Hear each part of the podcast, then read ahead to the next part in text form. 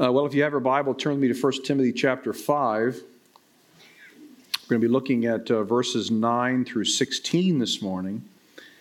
And, you know, when, when you come, when you're committed to expository preaching, which we are here, which means you open up the scriptures and you work your way through books of the Bible at a time and sections of the Bible at a time. When you come across a passage that, like the one we're in this morning, those of us who are committed to expository preaching, we feel like we have to justify our approach. I mean, why would you spend a Sunday morning talking about the enrollment age for first century Ephesian widows? Doesn't seem to have a lot to do with us. It doesn't seem to have a lot of relevancy, does it? That's what this morning this uh, passage talks about. Well, one of the reasons we don't skip passages like this one is because we believe that all scripture is, is breathed out by God and it's actually profitable for us, all scripture.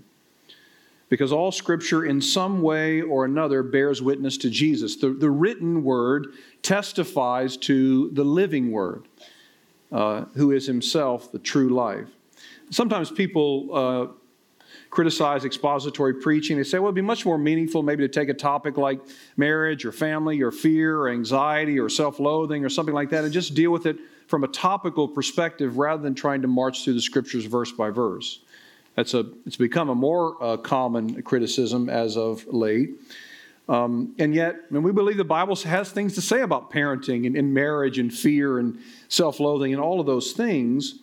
But the model that we see throughout redemptive history is God's heralds, God's preachers, actually opening up the scriptures and systematically explaining them. In fact, the best example of this is, of course, the person of Jesus himself. On the day of his resurrection, uh, Jesus, or two men are walking along this road from Jerusalem to a town called Emmaus and Jesus catches up with them and, and, enters into their conversation. They don't know it's Jesus, but Jesus kind of sidles up next to them and starts talking with them. And what Jesus does is he, he exposits the scriptures from the very beginning, from Moses, the first five books of the Bible, then the prophets, then the writings, the Psalms, the Proverbs, and so on. And he interpreted them, we're told. Well, he showed them how the scriptures were all about him. And so the fact that he actually verbally interpreted the scriptures means that he was preaching. Now, the road from Jerusalem to Emmaus was about seven miles. And so, if the average person were walking seven, seven miles, it would take around two and a half hours, you know, if just going at a, at a regular pace.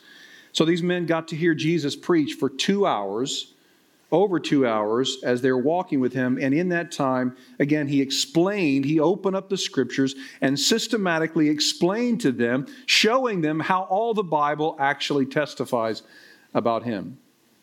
Now, Jesus surely peppered in some illustrations in there. If you preach for two and a half hours, you need some stories.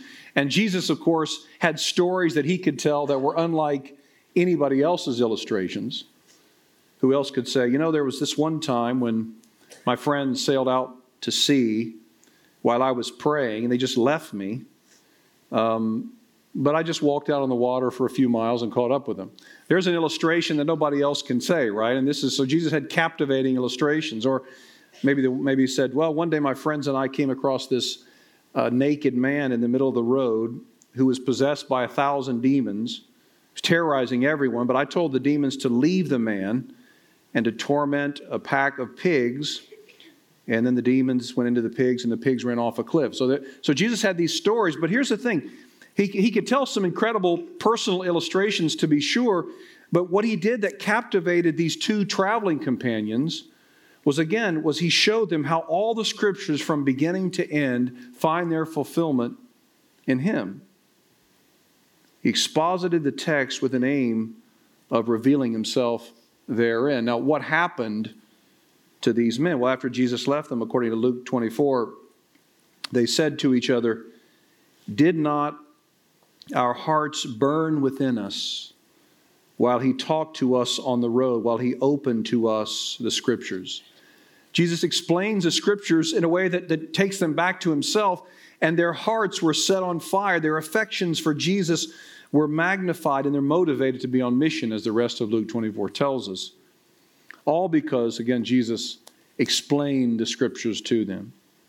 I, was, I saw this video the other day. It's a seven minute video that I've, I've included in the elder training track because it was so meaningful to me. It's two, two Baptist preachers and a Presbyterian preacher. They're sitting down talking about their early days of ministry, and they, they talk about how and they each had this occasion somewhere along the road where they, they discovered some of their old sermons in a, in a box.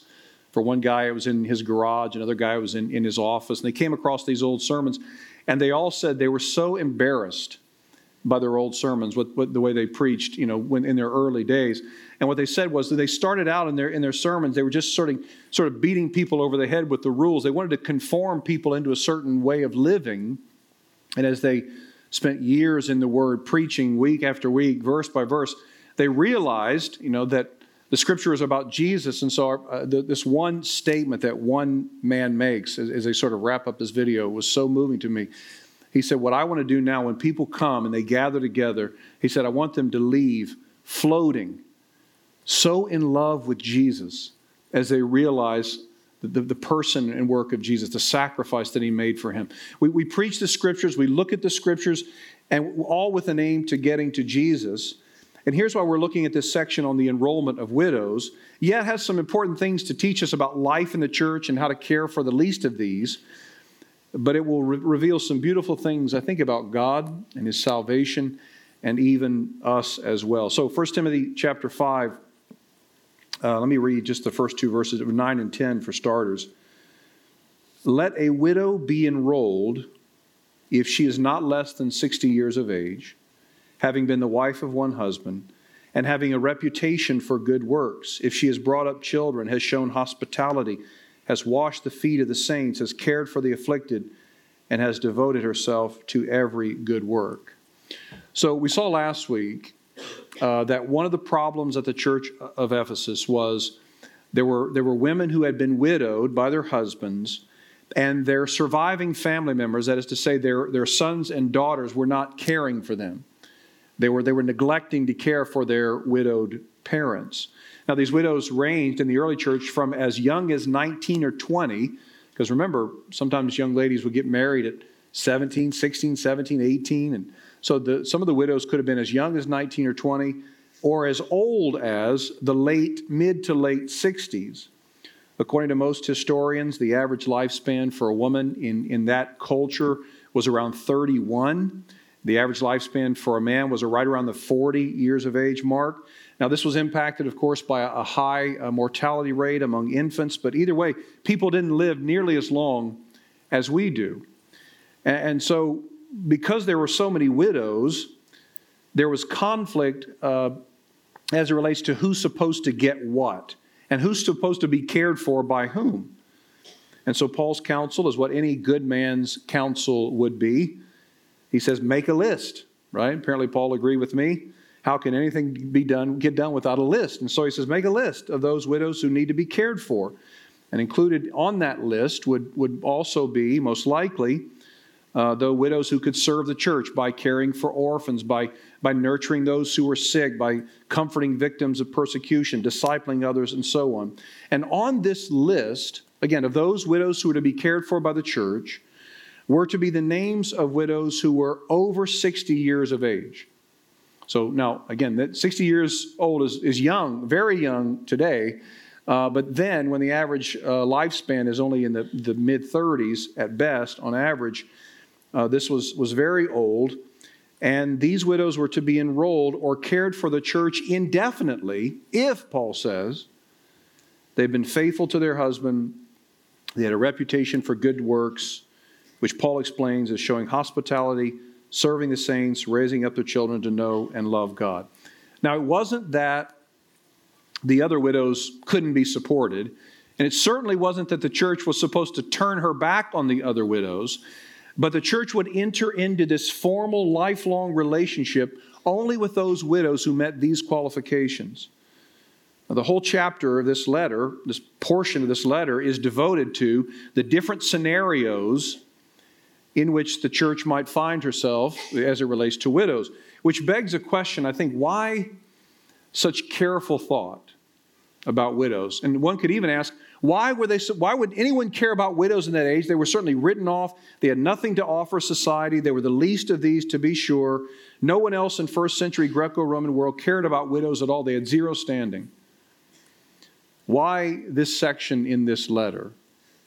Well, even though some widows and their families were taking advantage of the church, Paul knew, and so did the elders at Ephesus, just how important it was that the church look after the widows because they recognize something very important about God, and that is God is on the side of the weak and the, the abandoned. We see this throughout the scriptures Psalm 68 Father of the fatherless and protector of widows is God in his holy habitation. Exodus 22, God says, You shall not mistreat any widow or fatherless child. If you do mistreat them, and they cry out to me, I will surely hear their cry. One more, Deuteronomy 27, God pronounced, Cursed be anyone who perverts the justice due to the sojourner, the fatherless, and the widow. See, Timothy, being trained in the Hebrew scriptures, he knew these passages. The elders of the church at Ephesus, they knew these passages. They knew that these were not just arbitrary instructions, but commands that actually flowed from the very character of God. Now, here's the first point I want to make this morning from the text. At the heart of God is a relentless concern to see the helpless rescued. There's a reason that Paul writes these spirit inspired words to Timothy. Clearly, it was important that God's people provide for the least of these, and that hasn't changed. The church still has an obligation to care for the least of these widows, orphans, those who have been written off, those who have been marginalized. And I'm very grateful to say that I think here at Capshaw we do a very good job of this. We have ministries that, that work in this and, and people who are passionate about this and, and those who rally around others to make sure that, that widows and orphans are cared for. So surely this is, this is part of the, the reason this was written. But Paul's not just giving administrative advice. This is not just sort of uh, instructions on how to organize the church's widow ministry. This is a subtle reminder of God's priorities. It's a subtle reminder of the faithfulness of God. This very God who Paul described just a few paragraphs earlier as the living God on whom we have set our hope. See, the scriptures reveal to us a God who is overflowing with compassion, a God who deeply cares about the marginalized, a God who delights in coming to the rescue of those who are utterly broken, those who have no hope outside of Him. And this, I think, I'm sure of it actually, this is good news for us this morning on many fronts. When you feel most abandoned, when you feel most rejected, when you feel most helpless, you can know for sure that God is there and He sees you. He hasn't turned His back on you. He, he is your refuge and your strength. He will not leave you when you've been wronged by someone, perhaps in, in horrible ways that it hurts even to talk about. You know, you ever been hurt so badly that just to, just to articulate the way you've been hurt just seems to magnify the pain. When you've been hurt in that way, when you've been rejected by someone that you cared so much about, someone that you trusted, you can know for certain that God will stand beside you. It's actually His delight to defend those who have no one else to speak for them. It's God's pleasure to come to the aid, to come to the rescue of those who are helpless. Now, look at verses 11, and 4, 11 through 14. It gets more complicated as we move along. Paul says, But refuse to enroll younger widows, for when their passions draw them away from Christ, they desire to marry, and so incur condemnation for having abandoned their former faith. Besides that, they learn to be idlers, going about from house to house, and not only idlers, but also gossips and busybodies, saying what they should not. And then look at 14. So I would have younger widows marry, bear children, manage their households, and give the adversary no occasion for slander. Now, this is so interesting and difficult. In verse 12, Paul says that he says that young widows who desire to marry bring on condemnation on themselves. But then in verse 14, he actually encourages young widows to remarry and have children. So you ask the question, like, what's going on here? What gives here? Well, there are two interpretations of this, and I think both of them are viable. The first one argues that there were some widows in the church who had made a vow to Uh, made a vow to remain single and celibate and to focus on focus their lives on ministry within the, the local church and then they had gone back on that vow so there's some who argue that there are those who have, have made that they, they vowed to the church, we're going to spend the rest of our lives. We've lost, I've lost a husband. I'm going to spend the rest of my life caring for the needs of the local church, and then they reneged on that vow. In fact, uh, there are those who argue that the phrase in verse 12, having abandoned their former faith, uh, should best be read as having abandoned their former pledge. And that Greek word pistis can mean faith, it can also mean vow or pledge. And so, again, there are those who say, look, here's what was going on. There were, there were widows who, who had been widowed at a younger age. They made a commitment to the church to care for the needs of the church. And then they all of a sudden became enamored with someone. They, they fell in love and they got married and they went back on their vow. And that was the problem. It's kind of like, well, on a much smaller scale, but when I was a young man, I started playing, someone introduced me to disc golf. I've never played disc golf before. I know some of you have. It's a fun, uh, a fun exercise. And when I was introduced to this, as was my custom at the time, my personality, I just jumped all in. So I was all into this disc golf. I went, I got the best equipment. You have different discs. There's a driver, there's a mid range, there's a putter. So I went and got all the, the, the stuff. And one day, and I was loving. I was have, having a good time, you know, learning this game, playing this game. One day I went out to play a fairly challenging course with a friend of mine named Joe. And Joe said to me the last minute, he said, Hey, do you mind? if my wife Ashley joins us, she, she wants to, she'd like to, you know, see what disc golf is all about. I said, no, that'd be great. I, I loved Joe and Ashley. I still do, uh, a married couple that I uh, met when I was young.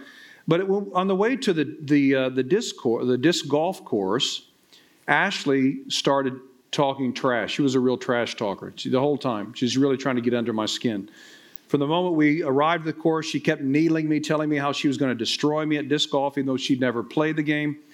And so, in a moment of complete hubris uh, on my part, I said to her as we were walking up to the first hole, I said, Ashley, if you beat me today at this game, I'll take my whole bag of discs, I'll take all my equipment, and I'll throw them in the middle of that lake right there. That's what I'll do if you beat me.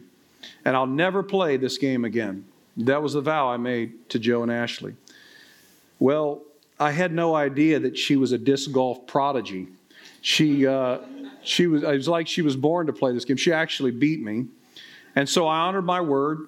I took uh, my equipment, I swung it over my head like David did the smooth stone when he killed Goliath, and I threw it into the middle of the lake. And I watched it splash down and cascade to the bottom of the lake. And I never played again. I've never played since. But here's a problem. Just last week, I met one of Capshaw's members by the name of Levon Wolf who plays disc golf. He's actually an expert at disc golf, owns his own company or something, and he asked me to play disc golf. So I'm thinking, like, I don't, I really don't know what to do. I've made a vow when I was a young man that I that I would never play again. So I've got to go. I got to call Ashley or Facebook Ashley and say, look, I need you to relent. I need you to release me uh, from this vow. So what was happening in the first century is not really a lot like that, um, but there was a situation where these widows had made vows and they had gone back on their vows. And so some would say that this was the problem. But I think there's a better interpretation. And I think what happened was the phrase abandon their faith is actually a reference to these young widows who, perhaps because of their burning desire to marry, maybe it was lust, maybe it was loneliness, or whatever it is, they had actually remarried outside of Christ. So they had married outside of Christ, and because of that, they actually were led away from their faith, led in fact to a rejection of their faith. Now, this happens, doesn't it? And I've seen the destruction that's been caused by this. It's not just young adults, by the way, it's older adults as well. Those who marry outside of Christ, despite the counsel of those people around them, despite the people who love them, say, You don't know what you're getting into. They say, But you don't understand. I love her. You don't understand. I love him. And so they marry outside of Christ, which sometimes leads to a life of spiritual loneliness if God doesn't bring that person to saving faith. It leads to all kinds of hardship. This is why we've said countless times to our kids, and I know they, they probably tire of hearing it, but we've said over and over, and we mean it. When you start thinking about dating someone, we don't care if they're tall or short, if they're big or small, black or white, what school they went to, what career they pursue. What we do care very deeply, though, is that they love Jesus. We want to make sure they love Jesus. I mean, I don't care what they're going to do for a career. I don't care what, what, family they're from, what school they went to, what their sports allegiances are, but we do care if they love Jesus. So do they we say do they do they love Jesus? Do they have hearts that are supple, the kind that are characteristic of hearts that have been made alive in Christ? Look at what happens to those who then marry outside the faith verse 15. Paul says, "For some have already strayed after Satan." Could we read a more harrowing or more frightening phrase than this? Some have strayed after Satan. That doesn't mean they'd become Satan worshippers, but it meant that they're actually doing Satan's work. They were going around house to house, stirring up division. They become gossips, busybodies, saying things they shouldn't. But as bad as these things were, that's not what Paul says condemns them. One of the most frightening statements is also verse 11 when their passions draw them away from Christ, they desire to marry and so incur condemnation for having abandoned their former faith. What's the primary issue here? It's their passions. That's the problem. It's actually it's what's deep inside of them, what's drawing them. Their passions have drawn them away from Jesus, resulting not only in all kinds of evil and, and church harming deeds, but in the abandonment of their faith. And here's what I think Paul is getting at. This is our second point. More important than what we do is what we love. For what we love determines what we do. See, when we look at sin, we almost always tend to look at we, we look at it in terms of behavior, don't we? You know, we lie, we cheat, we lust, we steal, we, we gossip, we covet, whatever. We look at those as sins, and those are sins. Th- those are real sins. But we almost always tend to look at it, sin in terms of behavior, in terms of actions. But the Bible talks about sin in deeper ways. The Bible talks about those wrong actions as being the culmination of a heart that pursues what the heart really loves. Jesus' brother James says, Let no one say what he is tempted, I am being tempted by God, for God cannot be tempted with evil he himself tempts no one, but each person is tempted when he's lured and enticed by his own desire. Then desire, when it has conceived, gives, gives birth to sin, and sin, when it is fully grown, brings forth death. James says, God is perfect. God is holy in every way. There's no darkness in him. His ways are pure, his thoughts are pure, his motives are pure. He is aware of sin, but he's not tainted by sin. Neither does he tempt anyone else to sin. When we sin, that's on us, not God. James says each person is tempted when he's lured, he's enticed by his own desire. Then desire, when it's conceived, gives birth to sin and sin death. James uses kind of a fishing analogy, right? You ever seen, of course, you probably, if you've ever been fishing, you've seen, you've seen a, a, a what do you call it, a bobber? You've seen the bobber on top of the water. You've seen it go up and down, fish uh, sort of uh, nibbling on the, the bait. The fish may wiggle and squirm and fight, but ultimately, he's drawn in. Desire becomes sinful when we long for something pleasure, status, reputation, comfort, success more than we long for God. To say it another way, we sin when we desire or love other things more than we desire or love God. Now, again, the Bible certainly views behavior, certain behaviors, as, as against God and, and sinful. But as counselor and theologian David Powlison writes, sin also includes what we simply are. And the perverse ways we think, want, remember, and react. Most sin is invisible to the sinner because it's simply how the sinner works, how the sinner perceives, wants, and interpret things. The core insanity of the human heart is that we violate the first great commandment. We will love anything except God unless our madness is checked by grace. And so these, these young widows, they were willing to give up anything. They were willing to even marry someone who was outside of the faith, which, which was just a, as big a deal then as it is now. And they were, they were lured away, they were drawn away until they ultimately rejected their faith in Jesus. Now, when we read that the real problem here is actually our passions, what we love, we see that the problem is bigger than just the treatment of widows. And we also see the problem is not just theirs, it's ours. In many ways, we're no different than the young widows, going back and forth on our commitments, vacillating constantly on the things we love.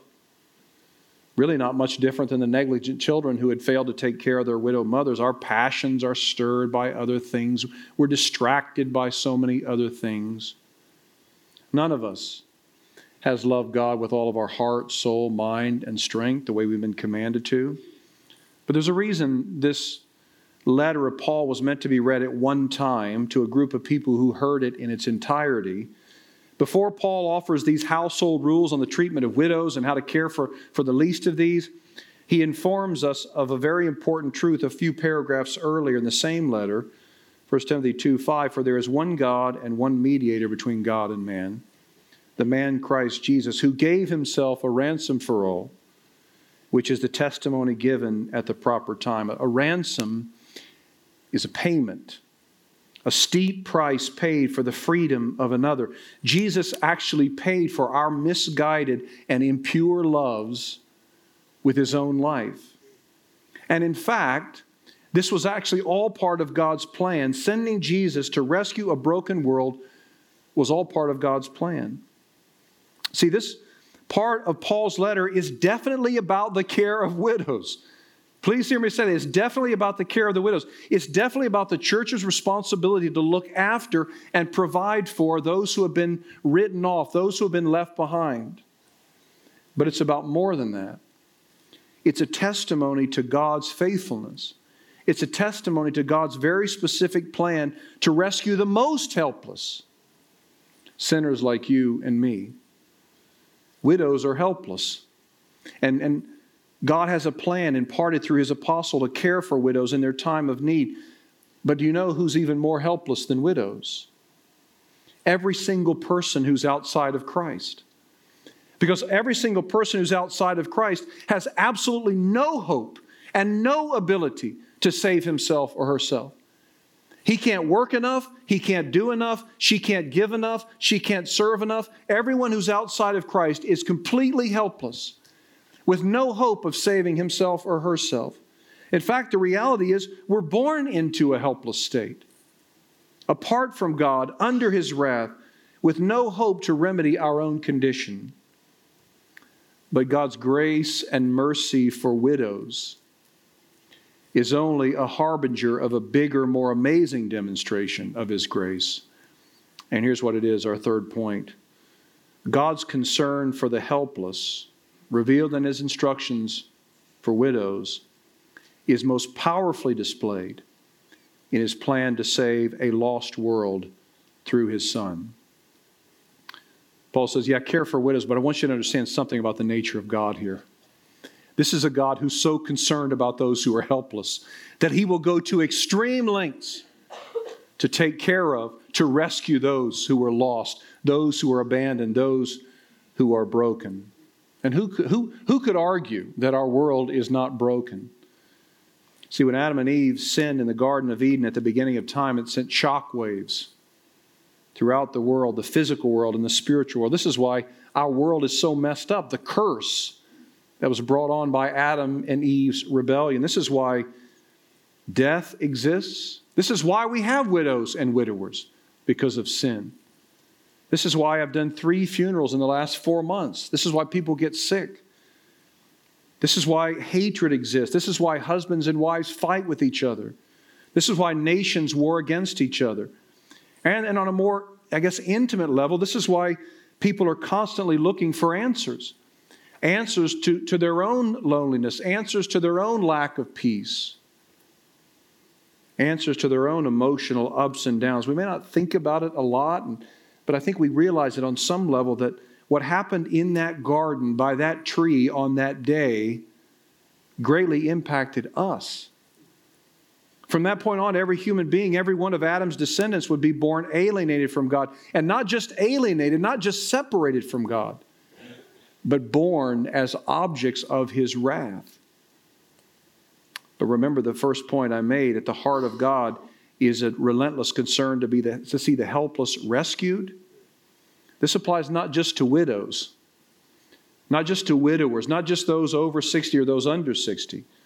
Even as God is announcing all the horrors of the curse, way back in the garden, God makes it clear He will not abandon His humanity. He will not leave His people in their hopeless and helpless condition. He will send a rescuer. In fact, he reveals his plan in Genesis 3, which kind of sets the stage for the whole Bible. God says to the serpent, And I will put enmity between you and the woman, and between your seed and hers. He will crush your head, and you will strike his heel. The rest of the Bible is the unveiling of the He, the one who would crush the head of the serpent. And the Bible traces that seed of the woman from Adam to Seth to Noah to Abraham, Isaac, Jacob, and Judah, and then from Judah ultimately to David, and finally to Jesus Christ. Jesus, the seed of the woman, would live a perfect life, die on a cross, be raised again, conquering death and hell, announcing Satan's defeat, and the imminent restoration of everything that was lost by the fall.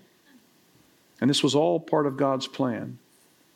What Adam failed to do, that is, obey God perfectly, Jesus actually accomplished. And through his obedience, he will restore the brokenness of humanity through the death of Christ, the resurrection of Christ, the return of Jesus. He will make right in a thousand ways everything that's wrong with this world. And what does he call us to do? Believe. Believe. Believe in God's Son and his death, his resurrection. Believe in his perfect life.